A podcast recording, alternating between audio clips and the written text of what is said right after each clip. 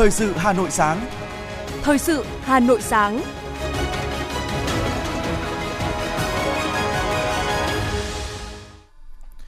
Kính chào quý vị và các bạn. Bây giờ là chương trình thời sự của Đài Phát thanh và Truyền hình Hà Nội đang được phát trực tiếp trên sóng phát thanh. Sáng nay, thứ ba ngày 28 tháng 3 năm 2023, chương trình có những nội dung chính sau đây.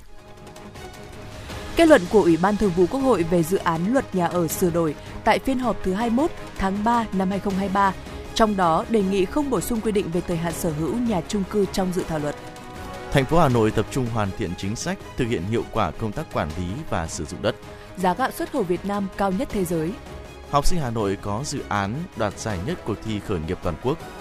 Phần tin thế giới có những thông tin. Thủ tướng Singapore Lý Hiển Long thăm chính thức Trung Quốc từ ngày 27 tháng 3 đến ngày 1 tháng 4. Nhật Bản nâng tuổi nghỉ hưu của công chức nhà nước kể từ ngày 1 tháng 4 tới. Hai người thiệt mạng trong một vụ nổ gần Bộ Ngoại giao Afghanistan ở thủ đô Kabul. Sau đây là nội dung chi tiết. Thưa quý vị và các bạn, Tổng thư ký Quốc hội, chủ nhiệm Văn phòng Quốc hội Bùi Văn Cường vừa ký ban hành thông báo kết luận của Ủy ban Thường vụ Quốc hội về dự án luật nhà ở sửa đổi tại phiên họp thứ 21 tháng 3 năm 2023.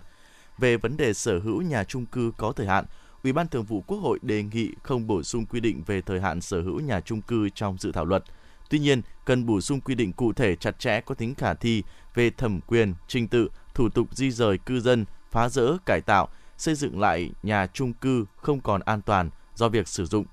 Việc này nhằm mục đích đảm bảo sức khỏe, an toàn tài sản tính mạng cho người dân, bảo đảm quyền, lợi ích hợp pháp của chủ sở hữu nhà chung cư phải di rời để phá rỡ, cải tạo, xây dựng lại nhà chung cư.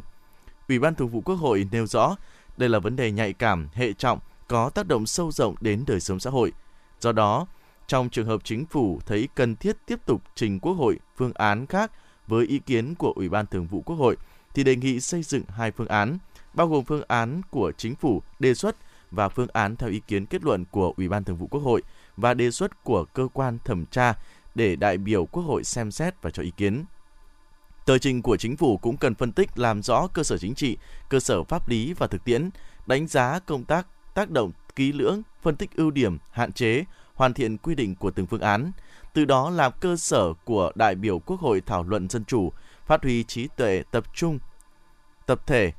để lựa chọn được phương án tốt nhất khả thi nhất, đồng thời khắc phục những bất cập vướng mắc của luật nhà ở hiện hành, đáp ứng được mong mỏi nguyện vọng của người dân trong xã hội, phục vụ hiệu quả quá trình phát triển kinh tế xã hội của đất nước. Ủy ban Thường vụ Quốc hội đề nghị không bổ sung quy định về thời hạn sở hữu nhà chung cư trong dự thảo luật nhà ở sửa đổi.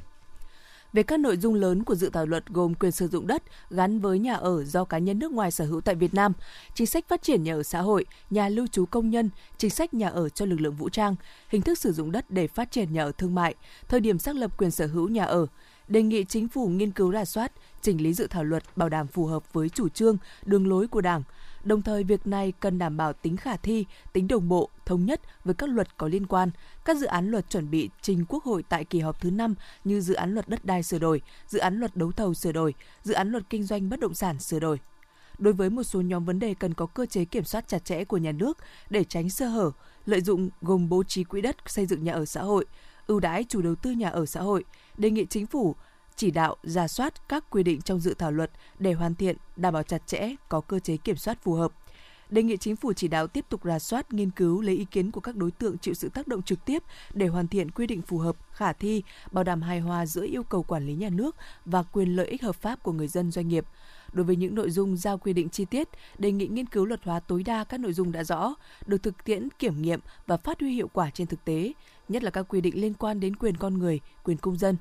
Ủy ban Thường vụ Quốc hội đề nghị chính phủ chỉ đạo nghiên cứu tiếp thu, hoàn thiện dự luật thảo luật, tờ trình và hồ sơ dự án luật trình Quốc hội, đồng thời gửi Ủy ban pháp luật chậm nhất ngày 10 tháng 4 năm 2023 để thẩm tra chính thức và trình Quốc hội tại kỳ họp thứ 5 tháng 5 năm 2023 theo quy định.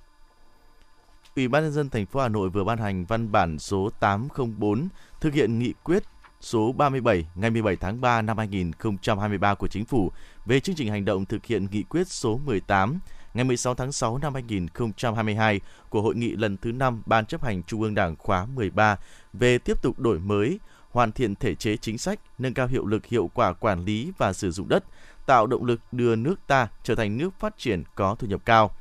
Ủy ban nhân dân thành phố giao các sở, ban ngành và Ủy ban dân các quận, huyện, thị xã theo nhiệm vụ có trách nhiệm thực hiện nghiêm hiệu quả nghị quyết số 37, giao Sở Tài nguyên và Môi trường ra soát, cập nhật tổng hợp các nội dung nhiệm vụ của Ủy ban nhân dân thành phố để ban hành kế hoạch triển khai chương trình hành động thực hiện nghị quyết số 18. Nghị quyết đưa ra 5 nhiệm vụ và giải pháp trọng tâm. Cụ thể, về tuyên truyền giáo dục thống nhất nhận thức trong cán bộ, đảng viên và nhân dân về quản lý và sử dụng đất trong nền kinh tế thị trường định hướng xã hội chủ nghĩa, đổi mới hình thức, nội dung và đẩy mạnh công tác tuyên truyền phổ biến giáo dục pháp luật về đất đai, nâng cao nhận thức và ý thức chấp hành pháp luật về đất đai cho cán bộ, đảng viên, người dân, doanh nghiệp, tạo sự thống nhất cả về nhận thức và hành động trong việc triển khai thực hiện, đẩy mạnh công tác phổ biến giáo dục chính sách pháp luật về đất đai cho cộng đồng, đặc biệt là đối với đồng bào ở vùng sâu vùng xa, vùng đồng bào dân tộc thiểu số về nhiệm vụ hoàn thiện thể chế chính sách quản lý và sử dụng đất đồng bộ với thể chế phát triển kinh tế thị trường định hướng xã hội chủ nghĩa, thực hiện thí điểm, tổng kết và hoàn thiện các chính sách pháp luật về quản lý và sử dụng đất đai, xây dựng các văn bản quy định chi tiết thi hành luật đất đai, ra soát sửa đổi đồng bộ các luật khác có liên quan đến đất đai, hoàn thành việc xây dựng dự án luật đất đai sửa đổi, một số dự án luật có liên quan và các văn bản quy định chi tiết thi hành trong đó, Bộ Tài nguyên và Môi trường chủ trì hoàn thành việc xây dựng và trình chính phủ Quốc hội xem xét ban hành luật đất đai sửa đổi trong năm 2023 với hướng đổi mới và nâng cao chất lượng quy hoạch, kế hoạch sử dụng đất, hoàn thiện các quy định về giao đất, cho thuê đất, chuyển mục đích sử dụng đất, hoàn thiện quy định về bồi thường, hỗ trợ, tái định cư, thu hồi đất vì mục đích quốc phòng, an ninh, phát triển kinh tế xã hội vì lợi ích quốc gia công cộng về đổi mới tăng cường công tác thanh tra kiểm tra, giám sát, xử lý vi phạm, giải quyết tranh chấp khiếu nại, tố cáo liên quan đến đất đai, siết chặt kỷ luật kỷ cương, phòng chống tham nhũng tiêu cực.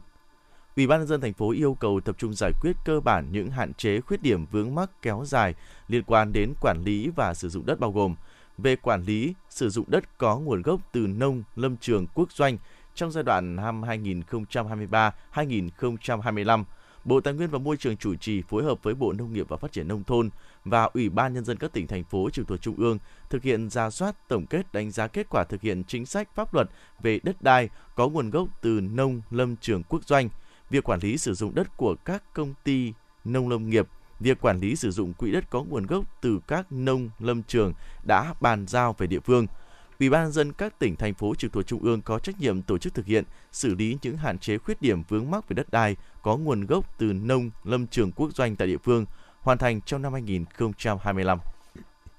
Chuyển sang những thông tin kinh tế, Cục Phòng vệ Thương mại của Bộ Công Thương cho biết, Bộ Thương mại Mỹ thông báo gia hạn thời gian ban hành kết luận cuối cùng vụ việc điều tra lẩn tránh thuế chống bán phá giá và thuế chống trợ cấp đối với gỗ rán sử dụng nguyên liệu gỗ cứng nhập khẩu từ Việt Nam. Đây là lần thứ 6 Bộ Thương mại Mỹ thông báo gia hạn. Theo đó, kết luận cuối cùng dự kiến sẽ được ban hành vào ngày 2 tháng 5 năm nay. Từ tháng 8 năm 2022, giá gạo xuất khẩu loại 5% tấm của Việt Nam vượt Thái Lan, Ấn Độ và ở mức cao nhất thế giới. Cụ thể, theo Hiệp hội Lương thực Việt Nam, giá gạo 5% tấm xuất khẩu của Việt Nam hiện là 463 đô la Mỹ một tấn, tăng hơn 16% so với cùng kỳ. Giá này tương đương với gạo Thái Lan và cao hơn so với Ấn Độ và Pakistan là 20 cho đến 23 đô la Mỹ trên một tấn. Theo Bộ Công Thương, xuất khẩu gạo năm nay vẫn thuận lợi do sự quay trở lại của các thị trường, trong đó thì Trung Quốc mở cửa lại sau dịch khiến cho nhu cầu nhập khẩu tăng. 11 lô thuốc Mionmethon tác dụng giãn cơ nhập khẩu từ Thái Lan kém chất lượng buộc phải tiêu hủy. Hai công ty liên quan bị phạt 130 triệu đồng. Đó là công ty trách nhiệm hữu hạn thương mại dược phẩm Úc Châu ở quận Phú Nhuận, thành phố Hồ Chí Minh, 80 triệu đồng và buộc tiêu hủy 11 lô thuốc Miometon, số giấy đăng ký lưu hành là VN 1739713 với lý do đã sản xuất thuốc vi phạm chất lượng mức độ 2 theo quy định của pháp luật. Ngoài ra, công ty thương mại dược phẩm Úc Châu do không cập nhật tiêu chuẩn chất lượng thuốc, nguyên liệu làm thuốc theo quy định của pháp luật đối với thuốc Miometon nên bị Cục Quản lý Dược phạt số tiền là 50 triệu đồng.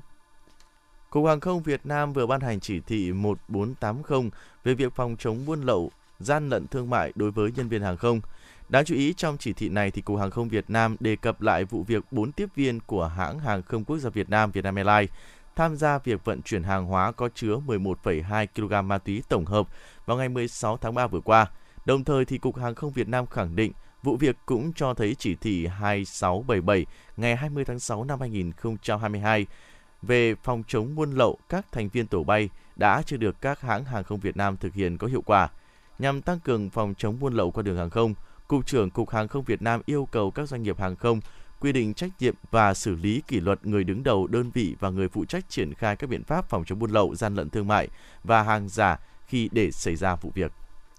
Công an thành phố Hà Nội cho biết đã ra quyết định khởi tố vụ án sử dụng mạng máy tính, mạng viễn thông, phương tiện điện tử thực hiện hành vi chiếm đoạt tài sản xảy ra tại xã Đông Hội. Theo Công an thành phố Hà Nội, các cơ quan báo chí truyền thông đã thông tin cảnh báo người dân nâng cao cảnh giác trước tình trạng đối tượng thực hiện chiêu trò lừa đảo, làm cộng tác viên online chiếm đoạt tài sản. Mặc dù vậy, nhiều người vẫn bị sập bẫy, mất hàng trăm triệu đồng. Đáng chú ý là những bị hại hầu hết là phụ nữ đang nuôi con nhỏ, hiện ở nhà không có việc làm và sinh viên có nhu cầu kiếm thêm thu nhập. Cũng theo Công an thành phố Hà Nội, thời gian gần đây, kẻ xấu đã dùng rất nhiều chiêu trò để lừa đảo phụ huynh, học sinh như là mạo danh nhà trường hoặc là bệnh viện, thông báo học sinh bị tai nạn đang cấp cứu hay nợ tiền hàng, yêu cầu chuyển tiền gấp để cứu con, có người đã mắc bẫy các đối tượng lừa đảo. Công an thành phố đề nghị người dân cảnh giác trước các cuộc gọi thông báo từ bệnh viện, nhà trường về việc người thân học sinh nợ tiền hàng hay bị tai nạn đang cấp cứu ở bệnh viện. Khi nhận được thông tin tương tự, người dân cần liên hệ ngay với nhà trường, cơ sở y tế để xác minh thông tin và trình báo với cơ quan công an nơi gần nhất để được trợ giúp hỗ trợ.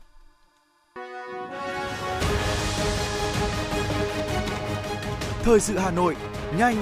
chính xác, tương tác cao. Thời sự Hà Nội, nhanh, chính xác, tương tác cao.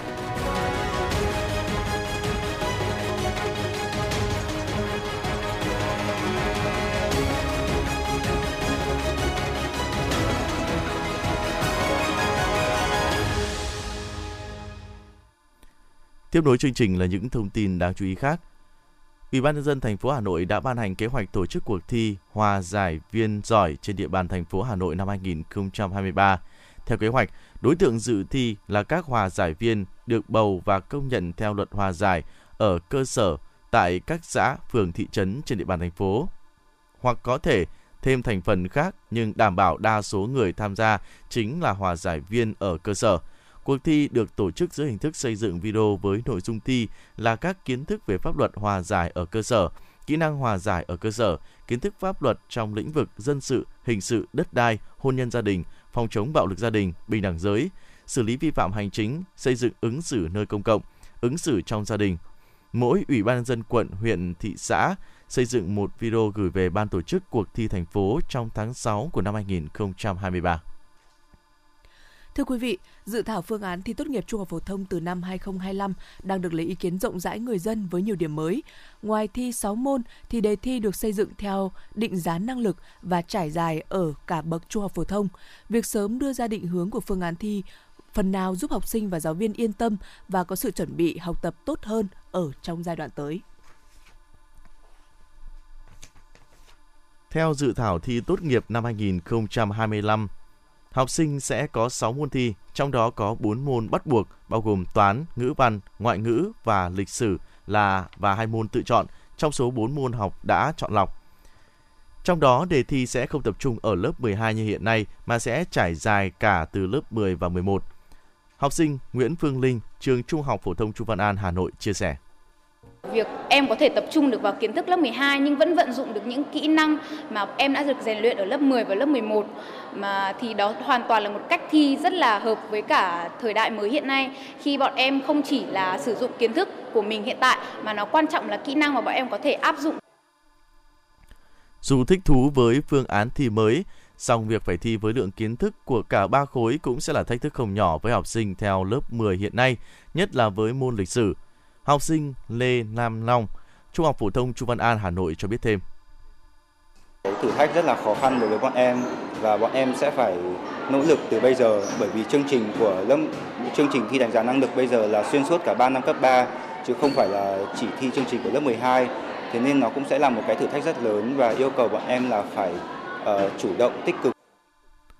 Đề thi cho tất cả các môn được xây dựng theo định hướng chú trọng đánh giá năng lực nên ngay từ đầu năm học các trường trung học phổ thông cũng đã đang dần chuyển hướng khi cho học sinh làm quen với hình thức kiểm tra mới. Đặc biệt với môn ngữ văn, các em sẽ làm quen với các ngữ điệu ngoài sách giáo khoa. Theo cô giáo Vũ Thị Lan Anh, trường Trung học phổ thông Nguyễn Thị Minh Khai Hà Nội chia sẻ. Nắm vững đặc trưng thể loại thì các em còn phải nắm được cái cách thức và kỹ năng làm của từng dạng bài. Và khi mà các em nắm được cái kỹ năng và cách thức làm từng dạng bài rồi thì các em cũng sẽ có cái quá trình luyện tập với những cái tác phẩm mà các em chưa được học để các em có một cái sự tự tin và vững tâm hơn khi mà các em bước vào cái kỳ kiểm tra hoặc là cái kỳ thi uh, theo cái dự thảo năm 2025 tới đây. Thông tin về kỳ thi tốt nghiệp theo chương trình mới có sớm là một lợi thế với cô trò. Song cái khó hiện nay là mới chỉ có sách giáo khoa lớp 10, lớp 11 thì vẫn đang trong quá trình lấy ý kiến. Còn lớp 12 thì phải 2 năm học nữa học sinh mới được tiếp cận. Thầy Đoàn Minh Châu, hiệu trưởng trường Trung học phổ thông Nguyễn Thị Minh Khai Hà Nội và cô giáo Nguyễn Thị Nhiếp, hiệu trưởng trường Trung học phổ thông Chu Văn An Hà Nội chia sẻ. Sách giáo khoa 12 thì chúng tôi cũng mong muốn là có sớm hơn nữa để à, trên cơ sở là cái nội dung chương trình của bậc trung học phổ thông thì giáo viên biết được à, từ khối 10, khối 11 những cái nội dung gì à, cần phải đẩy mạnh ôn tập và khắc sâu cho học sinh để đến lớp 12 các em có thể vững vàng vào cái kỳ thi. Rất mong muốn mà khi mà bộ triệu tập đội ngũ đó thì ngoài các cái chuyên gia, các cái nhà à, tham gia viết sách thì rất cần đội ngũ trực tiếp giảng dạy từ các trường trung học phổ thông trên toàn quốc ở khắp vùng miền để làm sao mà bộ có được những người giảng dạy thực tiễn nhất để cái hệ thống câu hỏi nó phong phú nhất và nó sát thực tiễn nhất. Sớm có sách lớp 12, cùng với đó là các dạng thức đề tham khảo theo định hướng đánh giá năng lực của kỳ thi tốt nghiệp mới là mong muốn, mong mỏi của các trường trung học phổ thông. Sở Giáo dục và Đào tạo Hà Nội cho biết, đoàn học sinh Hà Nội tham dự vòng chung kết cuộc thi học sinh sinh viên với ý tưởng khởi nghiệp năm 2023 do Bộ Giáo dục và Đào tạo vừa tổ chức tại Huế đã giành thành tích ấn tượng. Theo đó, cả năm dự án của đoàn học sinh Hà Nội đều đoạt giải, trong đó có một giải nhất, hai giải nhì và hai giải ba. Hà Nội cũng là địa phương có nhiều giải nhất cuộc thi, đồng thời dành một giải phụ cho gian hàng có ý tưởng sáng tạo. Thưa quý vị và các bạn, triển lãm nghệ thuật Sen Việt 2023 vẻ đẹp thuần khiết do Tổ chức Giáo dục Khoa học và Văn hóa Liên Hợp Quốc UNESCO phối hợp với Hội đồng Chỉ sự Giáo hội Phật giáo Việt Nam tổ chức đã giới thiệu đến công chúng thủ đô 75 bức tranh sen của họa sĩ Nguyễn Thị Kim Đức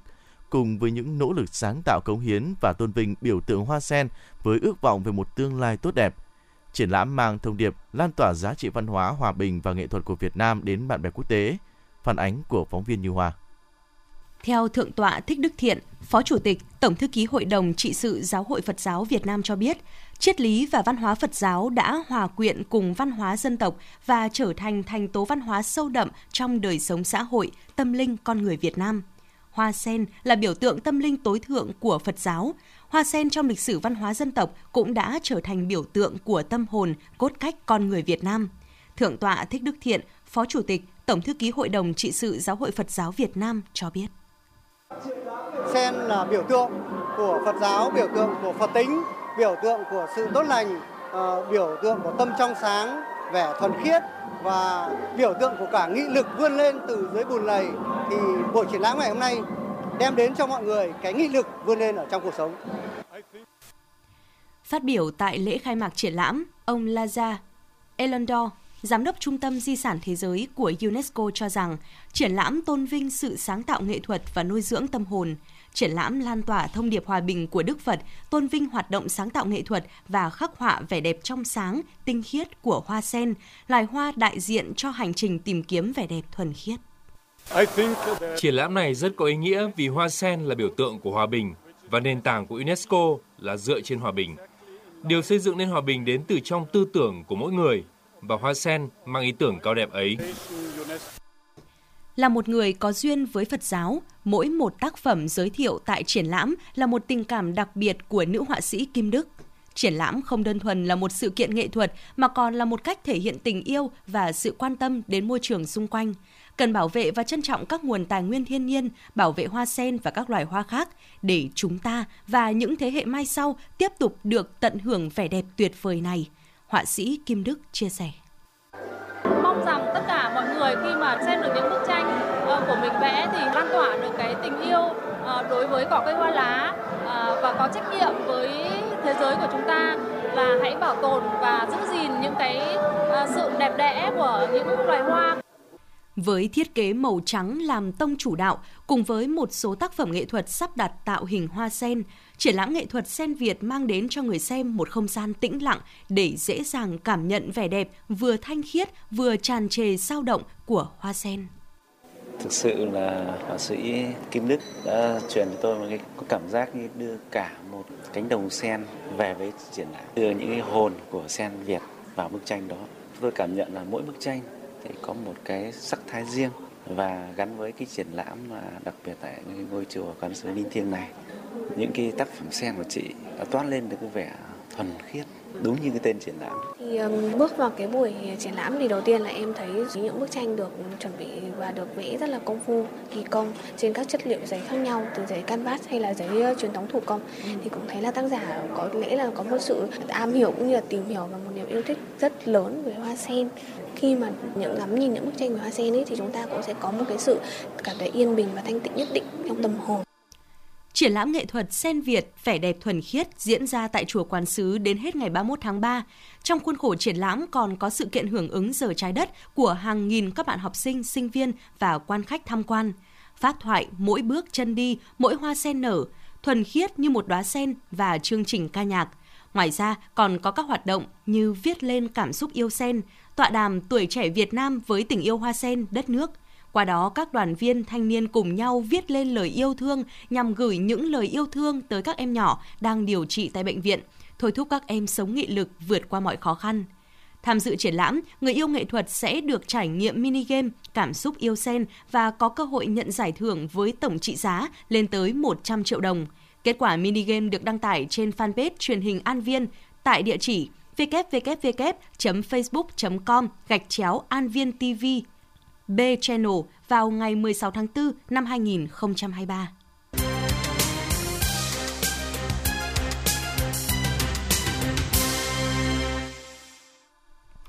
Thưa quý vị và các bạn, với tốc độ đô thị hóa cao, các huyện ngoại thành Hà Nội, công tác duy trì và đảm bảo trật tự đô thị, trật tự an toàn giao thông đang được các cấp ngành triển khai quyết liệt, ghi nhận của phóng viên Trần Hằng.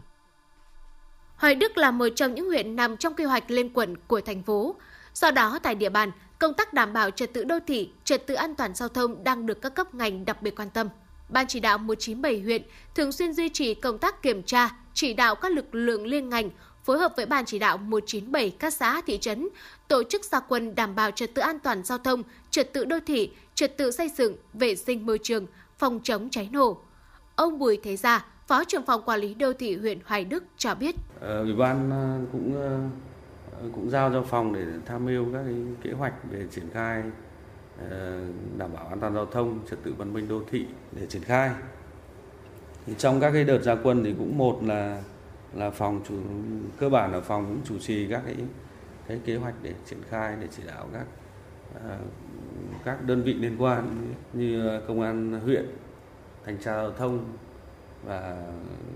chủ tịch ủy ban các xã để triển khai gia quân. Còn tại thị xã Sơn Tây, với định hướng là một đô thị xanh, ven đô, nên công tác quản lý duy trì trật tự đô thị, trật tự an toàn giao thông cũng được Ban chỉ đạo 197 của thị xã quyết liệt thực hiện. Xác định công tác đảm bảo trật tự đô thị là nhiệm vụ trọng tâm để xây dựng đô thị văn minh, hiện đại, đảm bảo an ninh trật tự, góp phần quan trọng xây dựng hình ảnh, bộ mặt đô thị trên địa bàn. Ngay từ đầu năm, thị xã đã có kế hoạch tuyên truyền, ký cam kết đến tận hộ dân trong duy trì đảm bảo trật tự, vệ sinh lòng đường và hè phố. Ông Phùng Trần Tuấn, Phó trưởng phòng quản lý đô thị thị xã Sơn Tây cho biết. Hiện nay thì các xã phường cũng đang duy trì. Hiện nay là cũng tại trên các tuyến phố thì cũng, ờ,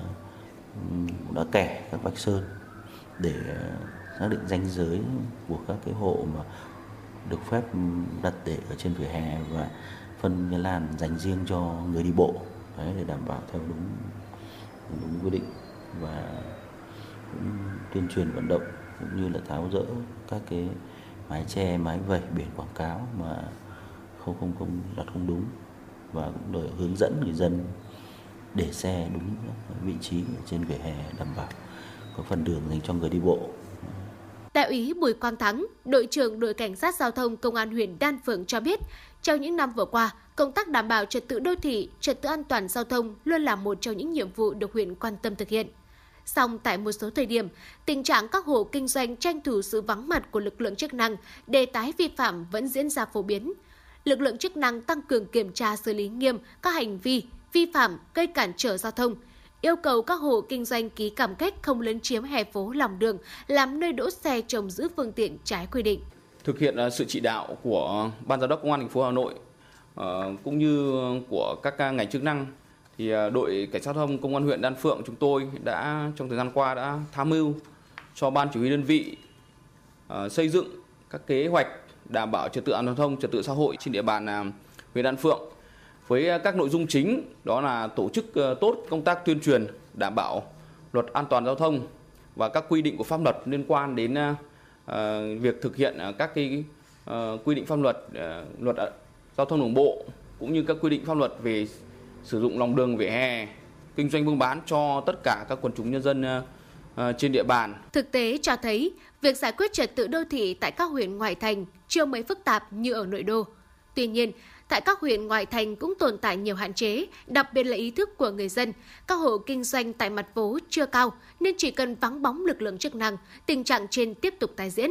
Do đó, các địa phương cần tiếp tục đẩy mạnh công tác tuyên truyền, phổ biến giáo dục pháp luật về trật tự an toàn giao thông, nâng cao ý thức của người dân khi tham gia giao thông, xây dựng văn hóa giao thông, trách nhiệm của chính quyền địa phương, các cơ quan đơn vị doanh nghiệp trong công tác đảm bảo trật tự an toàn giao thông, trật tự đô thị, trật tự công cộng trên địa bàn quản lý.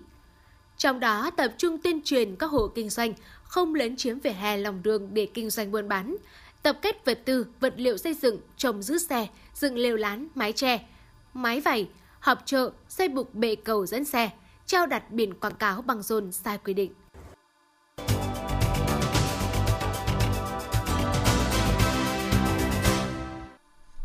Quý vị thính giả đang lắng nghe chương trình thời sự của Đài Phát thanh và Truyền hình Hà Nội. Xin được chuyển sang phần tin quốc tế. Thủ tướng Lý Hiển Long thăm chính thức Trung Quốc từ ngày 27 tháng 3 đến ngày 1 tháng 4 theo lời mời của người đồng cấp Trung Quốc Lý Cường. Trong chuyến thăm Trung Quốc, Thủ tướng Lý Hiển Long sẽ đến các địa điểm bao gồm thành phố Quảng Châu thuộc tỉnh Quảng Đông, thành phố Bắc Ngao thuộc tỉnh Hải Nam và thủ đô Bắc Kinh. Ngày 27 tháng 3, hãng thông tấn RIA của Nga dẫn lời ông Dmitry Brikesky, vụ trưởng hợp tác kinh tế Bộ Ngoại giao Nga cho biết Moscow có thể yêu cầu bồi thường liên quan đến các thiệt hại do các vụ nổ trên đường ống dẫn khí đốt dòng chảy phương Bắc hồi năm ngoái. Theo quan chức Bộ Ngoại giao Nga, hiện rất khó nói về tương lai của các đường dòng ống chảy phương Bắc, mặc dù các chuyên gia cho biết có thể phục hồi các đoạn đường ống bị hư hại. Không đủ năng lực sản xuất, Nam Phi cắt điện luân phiên 8 đến 10 tiếng trên một ngày. Tình trạng này ảnh hưởng tiêu cực đến hàng triệu người và các doanh nghiệp, dù quy mô nhỏ hay lớn. Nhiều chuyên gia còn dự báo Nam Phi sẽ lâm vào tình trạng thiếu lương thực thực phẩm. Tình trạng cắt điện ở Nam Phi hiện được dự đoán sẽ còn tiếp diễn, chưa biết đến lúc nào mới kết thúc. Người dùng mạng xã hội tại Philippines đang phải đối mặt với hiểm họa đến từ các bài viết tư vấn y học, quảng bá dược phẩm sai lệch tràn lan. Để tăng tính thuyết phục cho sản phẩm, nhiều video còn bị chỉnh sửa với lời nhận xét xác thực từ các chuyên gia y tế và được người nổi tiếng sử dụng. Một số bài đăng khẳng định sản phẩm được Cục Quản lý Thực phẩm và Dược phẩm Philippines phê duyệt.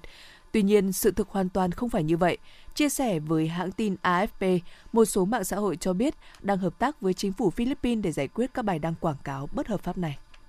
Chiều qua, một vụ nổ đã xảy ra ở gần trụ sở Bộ Ngoại giao Afghanistan ở thủ đô Kabul, khiến ít nhất hai người thiệt mạng. Hiện chưa có thông tin chi tiết về vụ việc. Trước đó, thì ngày 11 tháng 3, một vụ nổ đã xảy ra ở thủ thủ phủ Maraz Isa Saris của miền Bắc nước Agab, uh, ờ, Afghanistan, khiến ít nhất một người thiệt mạng và 5 người khác bị thương.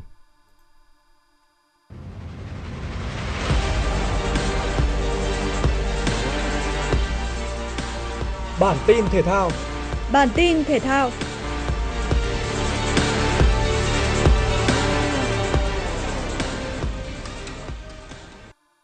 Bất ngờ đã xảy ra ở nội dung đơn nữ tại vòng 3 giải quần vợt Miami mở rộng 2023 khi tay vợt người Nga Alexandrova đã có chiến thắng trước đối thủ được đánh giá cao hơn rất nhiều là Belinda Benzi. Đây là một trận đấu không tốt của Belinda Benzi khi việc mắc nhiều sai lầm trong những tình huống trả ra bóng, khiến tay vợt người Thụy Sĩ đã mất break sớm trong set 1, trước khi bị đối thủ kéo vào loạt tie break và phải chấp nhận thất bại với tỷ số 8-10 trong loạt đánh này. Bước sang set 2, lợi thế tâm lý từ chiến thắng đã giúp Anketrina Alexandrova chơi hoàn toàn áp đảo so với đối thủ trên sân. tay vợt người Nga có break sớm hơn ở game đấu thứ hai và thẳng tiến tới chiến thắng 6-3, qua đó khép lại trận đấu với phần thắng chung cuộc 2-0 ở trận đấu này. Ở vòng 4, đối thủ của Akaterina Alexandrova sẽ là tay vợt hạng 31 thế giới Bianca Andreescu. Trong khi đó, tay vợt số 1 trẻ nhất thế giới là Carlos Alcaraz lọt vào 4 Miami Open sau khi đánh bại Dusan Lajovic sau 2 set với tỷ số 6-0, 7-6 sau 91 thi đấu. Chiến thắng giúp tay vợt tuổi tin tiếp tục theo đuổi danh hiệu cú đúp ánh dương ngay trên đất Mỹ. Câu lạc bộ Tottenham vừa ra thông báo xác nhận chấm dứt hợp đồng với huấn luyện viên Antonio Conte. Tottenham cho biết sẽ đôn trợ lý Christian Stellini lên làm huấn luyện viên tạm quyền. Trong khi đó, Ryan Mason sẽ đảm nhận vai trò trợ lý cho ông Christian Stellini. Huấn luyện viên Antonio Conte, 53 tuổi, nhận trọng trách dẫn dắt Tottenham từ ngày 2 tháng 11 năm 2021. Thành tích nổi bật nhất của ông là giúp Tottenham hoàn thành vị trí thứ tư Premier League mùa giải 2021-2022 và giành được suất tham dự UEFA Champions League. Tuy nhiên ở mùa giải này, Tottenham chơi không thật sự ấn tượng. Chưa kể giữa huấn luyện viên Conte và các cầu thủ Tottenham cũng xảy ra những mâu thuẫn. Sau trận hòa 3-3 trước Southampton ở vòng đấu trước, ông Conte đã công khai chỉ trích các cầu thủ. Khi đó ông chê các học trò ích kỷ và sự đương đầu áp lực. Chính vì vậy, báo chí Anh đã bắt đầu rộ lên tin đồn về việc huấn luyện viên Conte sẽ ra đi. Giờ đây, mọi thứ đã trở thành hiện thực. Song song với việc xuống tay với Conte và chọn Christian Stellini tạm thời thay thế, Tottenham còn đang đàm phán tìm huấn luyện viên mới. Theo truyền thông Anh và Đức, Spurs đang thương thảo bổ nhiệm Julian Nagelsmann, vị huấn luyện viên người Đức vừa bị Bayern Munich sa thải. Trung tâm Dự báo Khí tượng Thủy văn Quốc gia thông tin dự báo thời tiết ngày 28 tháng 3, khu vực Hà Nội nhiều mây, có mưa, mưa nhỏ rải rác, gió Đông Bắc cấp 2, cấp 3, trời rét, nhiệt độ từ 16 đến cao nhất 22 độ. Quý vị và các bạn vừa nghe chương trình thời sự của Đài Phát thanh và Truyền hình Hà Nội. Chỉ đạo nội dung Nguyễn Kim Khiêm, chỉ đạo sản xuất Nguyễn Tiến Dũng, tổ chức sản xuất Vương Chuyên. Chương trình do biên tập viên Nguyễn Hằng, phát thanh viên Hoài Đinh Bảo Nhật và kỹ thuật viên Kim Thoa thực hiện. Hẹn gặp lại quý vị và các bạn trong chương trình thời sự tiếp theo.